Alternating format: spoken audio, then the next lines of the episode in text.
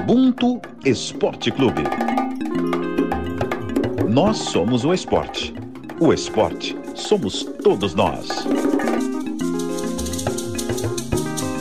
Na cultura africana, Ubuntu quer dizer eu sou porque nós somos. Inspirado nisso e acreditando que tudo que fazemos é em prol da melhoria do mundo e da nossa comunidade, sentimos que faltavam olhares mais diversos sobre assuntos que gostamos, nos afetam, incomodam e emocionam no nosso cotidiano. Vamos refletir sobre uma perspectiva diferente dentro do ambiente esportivo, contar histórias. Preservar a tradição e passar ensinamentos adiante são elementos fundamentais africanos. Mas não é disso que trata também o jornalismo? Na cultura africana, a roda é muito presente. Dança de roda, roda de samba, rodas de contação de histórias, onde grandes contadores responsáveis pela tradição oral africana preservam e transmitem as tradições para o seu povo. Nunca perdendo de vista o que importa. Nós somos o esporte. O esporte somos todos nós. Ubuntu!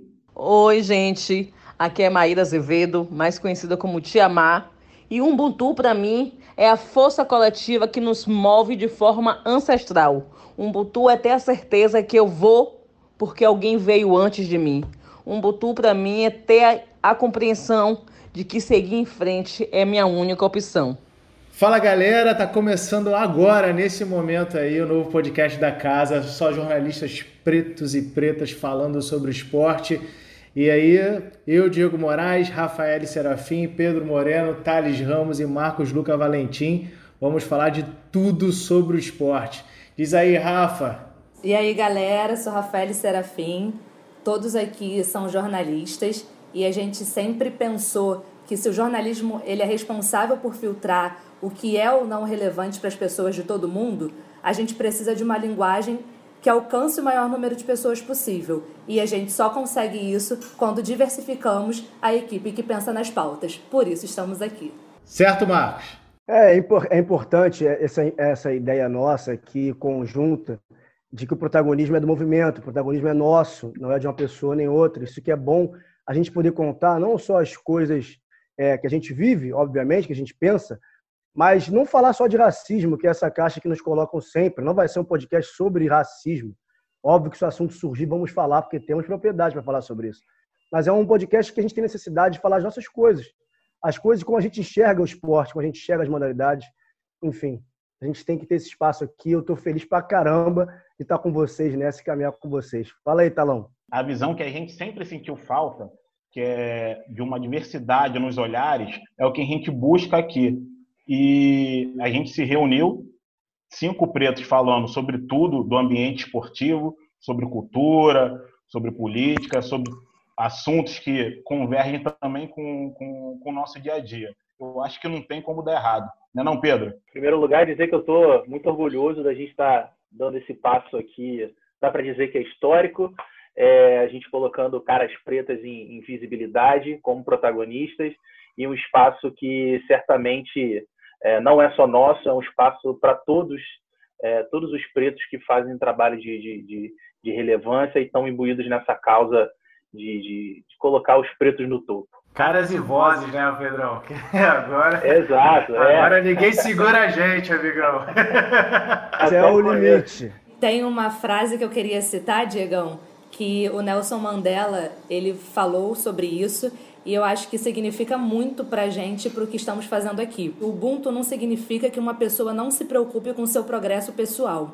A questão é: o meu progresso pessoal está ao serviço do programa da minha comunidade?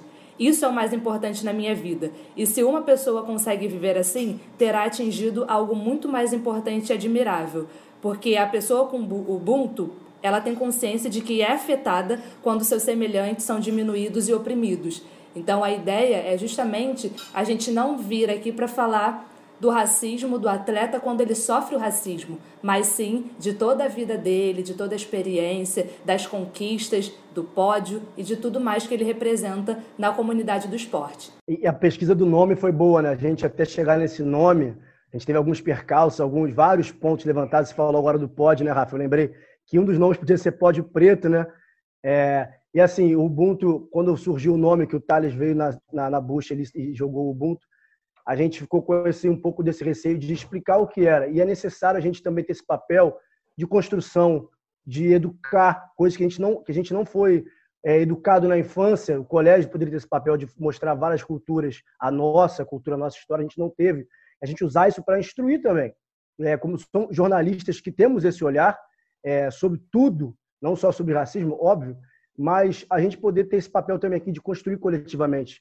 Porque o, o topo que a gente quer, o pódio que a gente quer estar tá lá, só vai servir se for coletivo. Não tem outra, a gente não tem outra saída se não for essa, né? E falar para a galera que aqui, aqui somos só nós cinco, mas tem uma galera grande que vai participar com a gente, é, vários outros jornalistas pretos e pretas também do, do, do, do, do esporte, do Grupo Globo, e vários convidados que a gente vai trazendo ao longo do, das edições do nosso podcast do Boom. De várias áreas, né, Pedrão? É isso. É, eu tenho certeza que mesmo com toda a nossa explicação, vocês vão correr atrás é, de saber melhor sobre o conceito, mas eu tenho também certeza que com o tempo vocês vão ver que isso vai estar entranhado no, nos nossos podcasts, porque não tem sentido, como o Marcos falou, que o protagonismo seja de alguém. Só tem sentido se o protagonismo for nosso. Então vocês vão ver que aqui não existe uma hierarquização se a gente pensar é, nas nossas reuniões, a gente falou muito sobre esse conceito de roda, de círculo, que é uma coisa que eu, que eu gostaria que vocês tivessem em mente. É, o círculo ele não tem um início, não tem um fim. É, as pessoas se encontram. Então é, é, mais ou menos isso aqui que a gente busca. Mais ou menos não, é isso que a gente busca aqui. É, e vamos falar de tudo, né? Cada um tem a sua zona de conforto, onde gosta mais de atuar no esporte, onde acompanha mais mas a gente vai falar de esporte como um todo. Cada um tem uma vivência dentro do grupo. Eu sou editora e também participo algumas vezes é, na mesa do Redação Sport TV, comentando sobre esporte. Entrei como estagiária em dois, final de 2008, muitos anos, então já cobri da Copa de 2010 até a última Copa. Eu cobri editando, cobri Olimpíadas editando também. E a minha zona de conforto é o futebol, futebol nacional e internacional. Pratiquei esportes a vida toda. Fiz natação, competi, joguei futsal, futebol de campo, mas eu gosto muito de esporte no todo e a gente está aqui justamente para falar sobre isso. E aí, Pedrão, qual a sua zona de conforto? Eu gosto muito de, de, de vários esportes, a gente estava até comentando isso aqui. Primeira apresentaçãozinha breve, também sou, sou jornalista. É bom, né? É, também sou jornalista do, do, do, do, esporte da TV Globo, estou lá desde 2012, cheguei como estagiário. É, tive a oportunidade de comentar alguns jogos de futebol, é a minha maior zona de conforto, mas também sou apaixonado por vôlei, já participei de, de várias coberturas de vôlei, de final de Superliga, de final de Olimpíada, automobilismo também, Fórmula 1 e tudo que der para a gente agregar, trazer para a galera aqui. A gente, se não for a zona de conforto, a gente vai buscar. É isso mesmo. Eu, eu, é, eu vou, vou deixar o Thales falar, vou, vou ficar por último. Vai lá, Thales, vai lá. Porque o Thales, o Thales, o Thales tá com um pouquinho de vergonha, né? Que a galera que tá de falar. Deixa, larga, larga o doce aí, Thales. Tranquilo, valeu, Diego. eu sou o Thales Ramos. No momento, eu sou editor de texto do Redação Sport TV e estou no Grupo Globo desde 2011. É, o que eu me sinto mais à vontade para falar é sobre futebol mas o aspecto histórico do esporte em geral também é uma coisa que está sempre na minha mente. Eu não separo o esporte, não boto o esporte numa bolha, acho que ninguém aqui faz isso. Eu vejo sempre o esporte como, como um aspecto cultural, sobretudo aqui na cultura brasileira, e é isso que mais me, me, me chama atenção. E o que eu mais gosto de trabalhar com esporte é fazer esse tipo de abordagem. Enxergar o esporte como um, um aspecto cultural fortíssimo. Eu sigo a pegada do Thales também. Eu, bom, sou Marcos Luca Valentim, sou jornalista da, do Grupo Globo desde 2016. É, eu sou editor de texto e agora com essa nova, essa nova nomenclatura, como, como o Moreno tem também editor de transmissão de eventos, a gente é quem fica no ouvido do narrador, do comentarista ali para a transmissão fluir direitinho. É aquela voz do além que muita gente vê no ar. É, e também participo desse rodízio com, com a maioria aqui do, do Redação Sport TV como comentarista lá. Bom, eu sou da especificamente, eu trabalhei muito tempo com parte de luta. Então, muita cobertura de UFC eu fiz na vida, ainda faço, é, pelo Combate, que é um, um canal da casa. É, gosto muito, obviamente, de futebol. amo o NBA, futebol americano. Então, eu acho que essas quatro, e atletismo, que eu pratiquei também, acho que cinco aí são as coisas que mais me regem. Mas isso que o Thales falou, uma coisa que eu também tenho em mim, que é explicar os contextos, cara. A gente tem que sempre ter em mente que o esporte é um reflexo da sociedade e vice-versa. Tudo tem um contexto. E a gente só analisar friamente o que está sendo feito em campo, ou em quadra, ou enfim, onde quer que seja, é raso. E aqui a gente vai fazer diferente. A análise tem que ser mais profunda, né? Eu sou Diego Moraes, tô, tô na Globo desde 2009, entrei como estagiário. É, participei da Copa de 2010 como produtor. Aí na Copa de 2014 eu já já estava no início da reportagem, bem no início. Eu comecei, virei repórter em 2013. Na, na Olimpíada de 2016 eu já cobri com um pouco mais intensidade a Olimpíada. E tive um projeto, tenho ainda um projeto na casa, no Esporte Espetacular, que é o Diego San. Então tem gente que me chama de Diego San, tem gente que me chama de Diego Moraes. Acabei, cada lugar, se chamar de um jeito. Mas é, tem uma proximidade muito grande com os esportes olímpicos, apesar da série ser de karatê, né, apenas. Eu tenho uma proximidade muito grande, até por conta dessa minha experiência de voltar a ser atleta depois de 11 anos parado e buscar uma vaga olímpica. Eu acabei me aproximando de muitos atletas olímpicos, então é um assunto que eu defendo muito e tento sempre tomar tomar como base assim, porque a gente sempre acaba falando muito de futebol. Futebol é o tema central de todas as mesas esportivas, de todo bate-papo no bar, a gente fala muito de futebol mas a gente tem muito atleta olímpico que precisa ser ouvido, precisa ser olhado. Então eu começo a levantar um pouco mais essa bandeira e tentar falar um pouco mais sobre esporte olímpico também. Óbvio que a minha zona de conforto, como a de todo mundo aqui, é o futebol, mas eu considero também como zona de conforto o esporte olímpico e aí mais voltado para a luta. E como o Marcos falou, a gente tem que analisar o o esporte como um todo de uma maneira mais profunda, certo, Rafa? É isso, eu acho que já deu para a galera ter uma ideia que aqui vai ter história, aqui vai ter esporte, muito esporte, muito esporte, atletas, pódio, é mostrar alegrias também do povo preto e não só as dores. E com um olhar diferenciado, porque essa é a nossa proposta, é trazer algo novo, é trazer um olhar que as pessoas não estão acostumadas. Todas as nossas realizações, né? Nós temos aí em vários esportes os protagonistas, os maiores protagonistas da história são são negros. Pensar aqui de cabeça rapidamente, Pelé no futebol, Michael Jordan no basquete, a gente tem aí caminhando agora na Fórmula 1 Lewis Hamilton. Então, vamos exaltar essa galera. Já até vale pegar esse gancho, né, Pedrão? Do, do Hamilton aí, que é, obviamente é. é um assunto para a gente falar aqui. É, é que as pessoas não estão vendo, na parede atrás do Pedrão ali, tem um milhão de miniaturas de carro de corrida. Então, é por isso que eu devolver para ele começar a falar que ele é o cara que todos nós gostamos muito, é o cara que tem mais propriedade de falar sobre isso. Dessa parte agora do Hamilton, obviamente, que, é, que voltou né, agora a temporada, não voltou como né, ele achava que fosse voltar, até nessa busca do, de igualar o Schumacher, e é obviamente é um cara preto, né, num esporte de elite. Então, assim, vamos entrar nesse assunto, eu acho que é na hora já, né? Vamos lá, vamos lá. É, Para os amantes da Fórmula 1, a gente já não via a hora, né? O maior período da história sem, sem corrida de Fórmula 1. Eu era um dos que estava lá acordando 6 horas da manhã para assistir treino livre.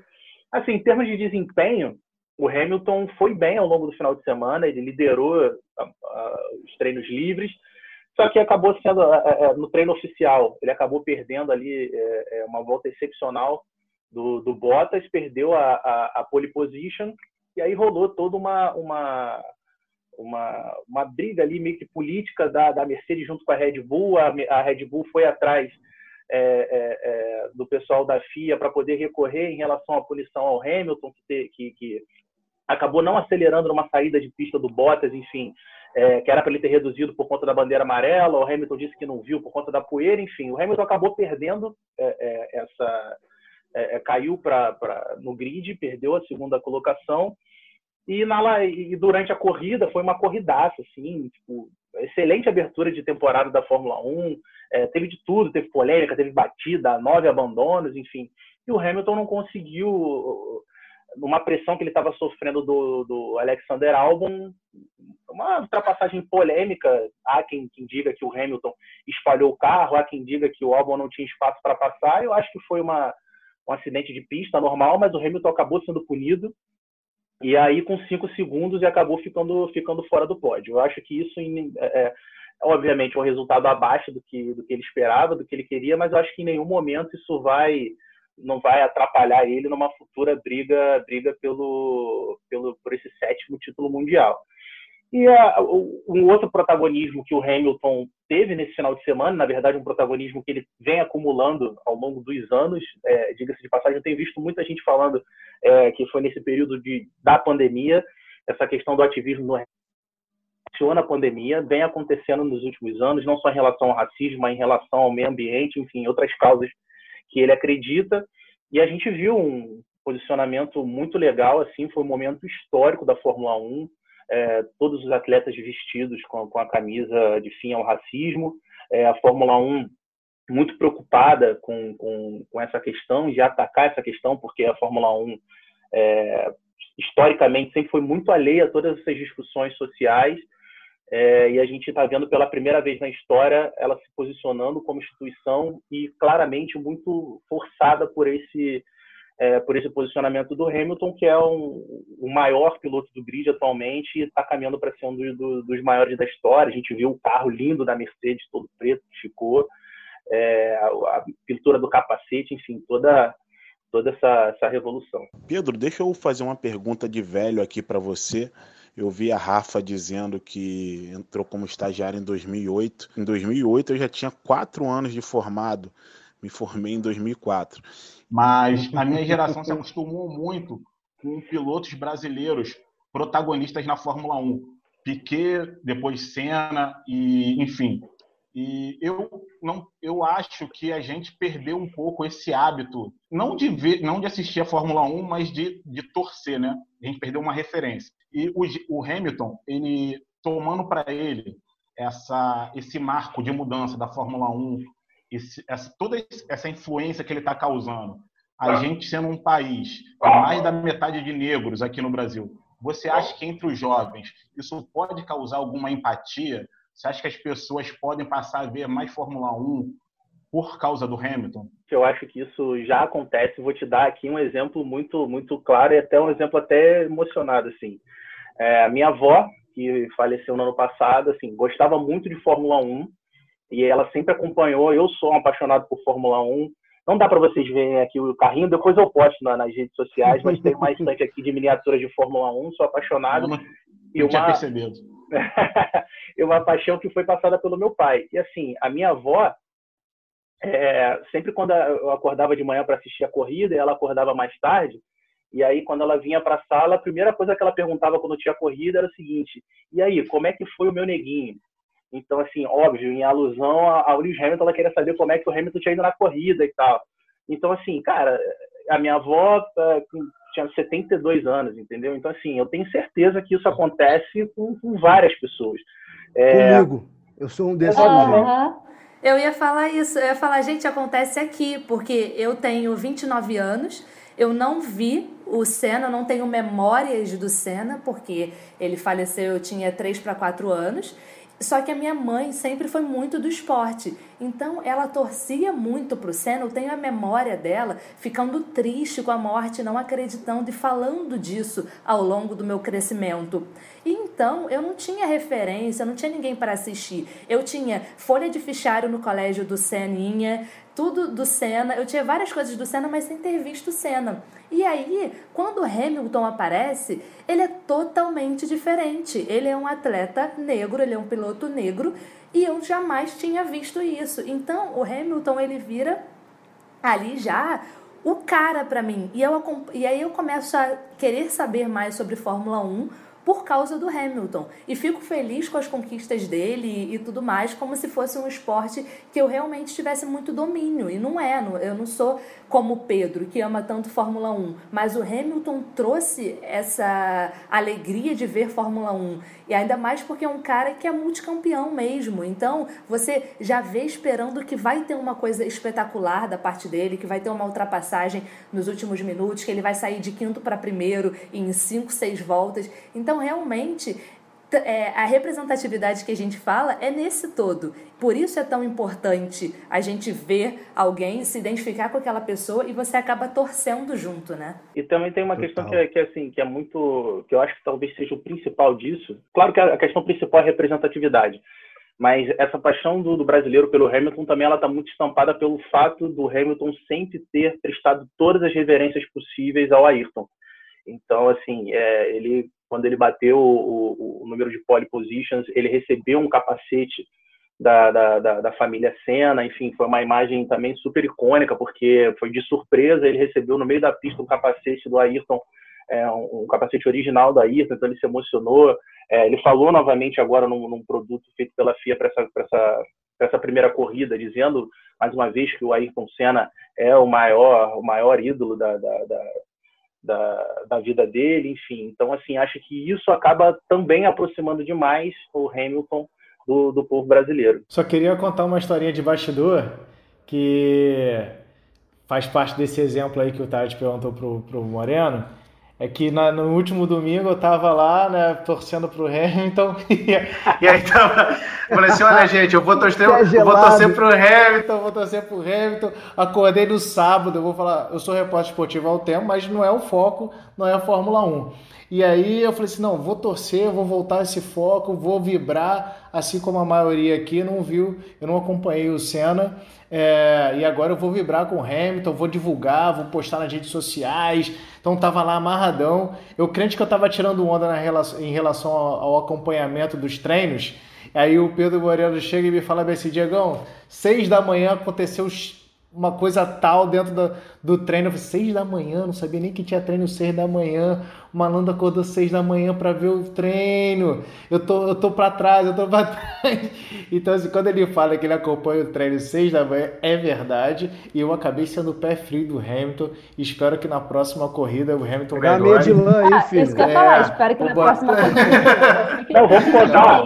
Na, na próxima corrida eu vou estar agasalhado com cobertor, vou estar bem quentinho ali para não botar esse, esse azar aí pro Hamilton. É, vamos contar pra galera aqui rapidamente. A gente fez uma reunião durante a corrida no domingo.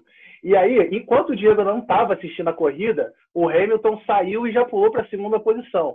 Foi o Diego voltar para assistir a corrida, o Hamilton bateu no álbum, o Hamilton foi punido com 5 segundos, saiu do pódio. Então, assim, para a galera que torce o Hamilton, é bom saber que Diego Moraes assistindo Fórmula 1 é quase que certeza do Hamilton fora do pódio. Isso vai mudar na próxima corrida, isso vai mudar. Como que significar isso aí, hein? Isso aí, tem tempo para o próximo podcast você falar dessa nova experiência. O podcast da semana que vem você já fala sobre: olha, galera, teve outra corrida aí, ó, vocês viram onde o Hamilton estava? Pódio eu preto? Tava de edredom. Eu estava assistindo, de edredom, duas meias. É isso. É, galera, é, colocar uma, mais uma, um pontinho aqui em relação ao que aconteceu é, nesse, nesse final de semana da corrida, porque a gente teve foi uma polêmica que surgiu em relação aos pilotos que não se ajoelharam. Seis pilotos não se ajoelharam: Kimi Raikkonen, Charles Leclerc, Max Verstappen, Carlos Sainz, o Kvyat, o Kvyat e o Giovinazzi. Gerou uma polêmica, enfim, no mundo inteiro. É, lembrando que eles participaram do movimento, estavam lá com as suas camisas, vestindo é, é fim ao racismo, mas eles não se ajoelharam. E aí a nossa colega Bruna Rodrigues, ela é estudante de jornalismo, nossa estagiária lá do esporte do, do, do Grupo Globo, é uma menina brilhante, e o texto é dela, dentro do, do, do blog Voando Baixo, do Rafa Lopes, está lá para todo mundo conferir, vale muito a pena dar uma olhadinha. Sobre essa questão do que significa o piloto, o, o significado de um, de um gesto que para a gente pode ser tão simples, de não se ajoelhar, mas o que isso significa, porque vários movimentos de extrema direita, é, na Holanda, hashtag é, em, em, relação, foi criada a hashtag em relação parabenizando Verstappen, a gente teve político na Itália é, parabenizando Leclerc, então assim, é, o que isso, o que isso significa, o que o fato deles não se ajoelharem, isso é a minha visão, não significa que eles são racistas, é, não, não vejo dessa forma. Agora, o fato deles não se ajoelharem abre um precedente para que pessoas de extrema direita e racistas façam uso da imagem deles para aliar a imagem deles ao, a, a, esse movimento. Então, acho que é uma reflexão importante. É, a gente tem falado bastante do que não, não, não basta é, é não ser racista, tem, tem que ser contra é, o racismo. E eu acho que é, ficou mais uma demonstração muito clara nesse, nesse primeiro GP do, do ano de Fórmula 1. Eu vou pela simbologia, cara. Eu fiquei com essa impressão, assim, além da que você falou, de abrir esse precedente, é a simbologia do, do, do, que tem nisso. Nenhum símbolo é vazio. Por exemplo, quando as pessoas se ajoelham ali, esse é o, é o máximo que elas podem fazer naquele momento contra o racismo. Se ajoelharem ali, é, é botar camisa e tudo mais. Quando você não faz o máximo, que é no caso é se ajoelhar, eu no dentro de um esporte, eu transporto para cá para fora, para o mundo exterior e penso, se a pessoa não está disposta a fazer o máximo ali, seja por qual motivo for, ah, estou com dor no joelho, ah, não achei necessário, ela vai estar disposta a fazer o máximo na luta antirracista aqui fora? É isso que eu penso, porque era uma coisa simples. Ah, mas eu não vi necessidade, ah, mas não tinha porquê, ah, mas eu sou, sei lá, ligado a alguma, algum grupo extremo, sem entrar nessa seara que é mais polêmica, mas a imagem que me fica é muito forte essa. Eu não vou fazer isso aqui, que é o máximo que eu posso fazer, logo eu não espero dessa pessoa que ela no mundo vá agir no máximo de seu antirracismo, que ela vai aplicar isso aqui fora.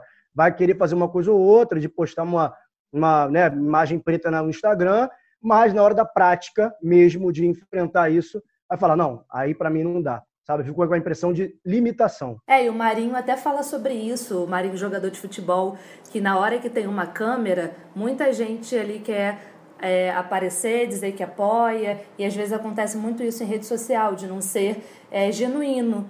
E aí precisa que alguém te fale, ué, você não vai se posicionar? E ali estava tudo muito natural para você ajoelhar e, e fazer o que todo mundo estava fazendo no sentido de apoiar. Exatamente, era, era só isso. E às vezes a pessoa ela diz que é antirracista e o que a gente precisa focar é que ter consciência é uma coisa e é o início, mas ser antirracista é agir contra o racismo. E, ao meu ver, ali era o momento que essas pessoas podiam se unir e agir contra o racismo de fato, e não vestir a camisa porque todo mundo vestiu só, mas ajoelhar e demonstrar um respeito por um momento que era o momento de ser antirracista na prática, ali para to todo mundo ver, porque a Fórmula 1 é extremamente elitista. Então, se você consegue atingir essas pessoas e não deixa o Hamilton parecendo que é o mimizento, ele vai lutar sozinho ali. Se for para lutar o nós por nós ali, ele está sozinho. Então, você precisa ter o apoio dos outros ao redor. E ele acabou não tendo o apoio de todos. Sem contar que a gente está vendo na Fórmula 1 um ponto de virada. A movimentação do Hamilton, a postura que o Hamilton está tendo, ela fez com que a FIA, né, Pedro, promovesse uma, é, uma ação social, né, buscando inclusão. É, ou seja, a FIA está se movimentando para fazer mudanças nesse quadro hoje que é muito branco, muito elitista. Então, no momento que os pilotos ali, aqueles seis pilotos, eles não se ajoelham, o que, que a gente pode pensar? Será que eles não estão de acordo com isso? É, eu acho muito importante essa movimentação que a FIA fez, porque é totalmente é, é, contrária do que faz a FIFA, por exemplo, e outras federações de futebol, né, que fica só ali naquela faixa, entra no campo, e a FIA está fazendo uma coisa a partir de um cara só, um piloto negro. A gente pensar quantos atletas negros o futebol tem, e a FIFA não se movimenta, eu acho que eles perderam um bom, uma, uma oportunidade estabelecer um diálogo mais profundo aí. Vale mandar um salve aqui, galera, para o Michel Lima. O cara caprichou na logo do nosso podcast. Ele é preto, assim como a gente. Usou referências da arte, cultura da África, evocando ideia da circularidade, roda de conversa e da sabedoria difundida através da informação. Não foi por acaso que as cores fortes, vermelho e azul, o sol e o círculo estão presentes na logo é isso aí, Michel. Aqui é Ubuntu, nós por nós. Valorizamos e damos visibilidade a quem está com a gente. Belíssimo trabalho, garoto. Michel Lima, nome e sobrenome do artista. E agradecer também ao Júlio Oliveira, grande narrador e a voz marcante da abertura do nosso podcast. É isso aí, vamos nessa. Esse foi só o primeiro de muitos.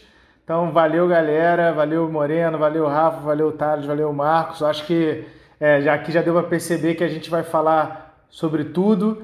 Nesse primeiro episódio, a gente falou um pouco do Hamilton, falou de Fórmula 1 e já deu para perceber que a gente tem propriedade para falar de Fórmula 1, né? Com o Pedro falando aí, tirando onda, falando tudo. É isso que vocês vão ouvir aqui nesse podcast sobre tudo, todos os esportes.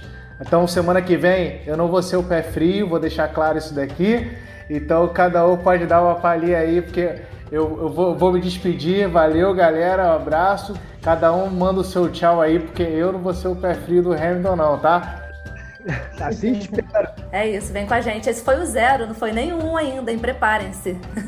Se zero foi assim, imagina um.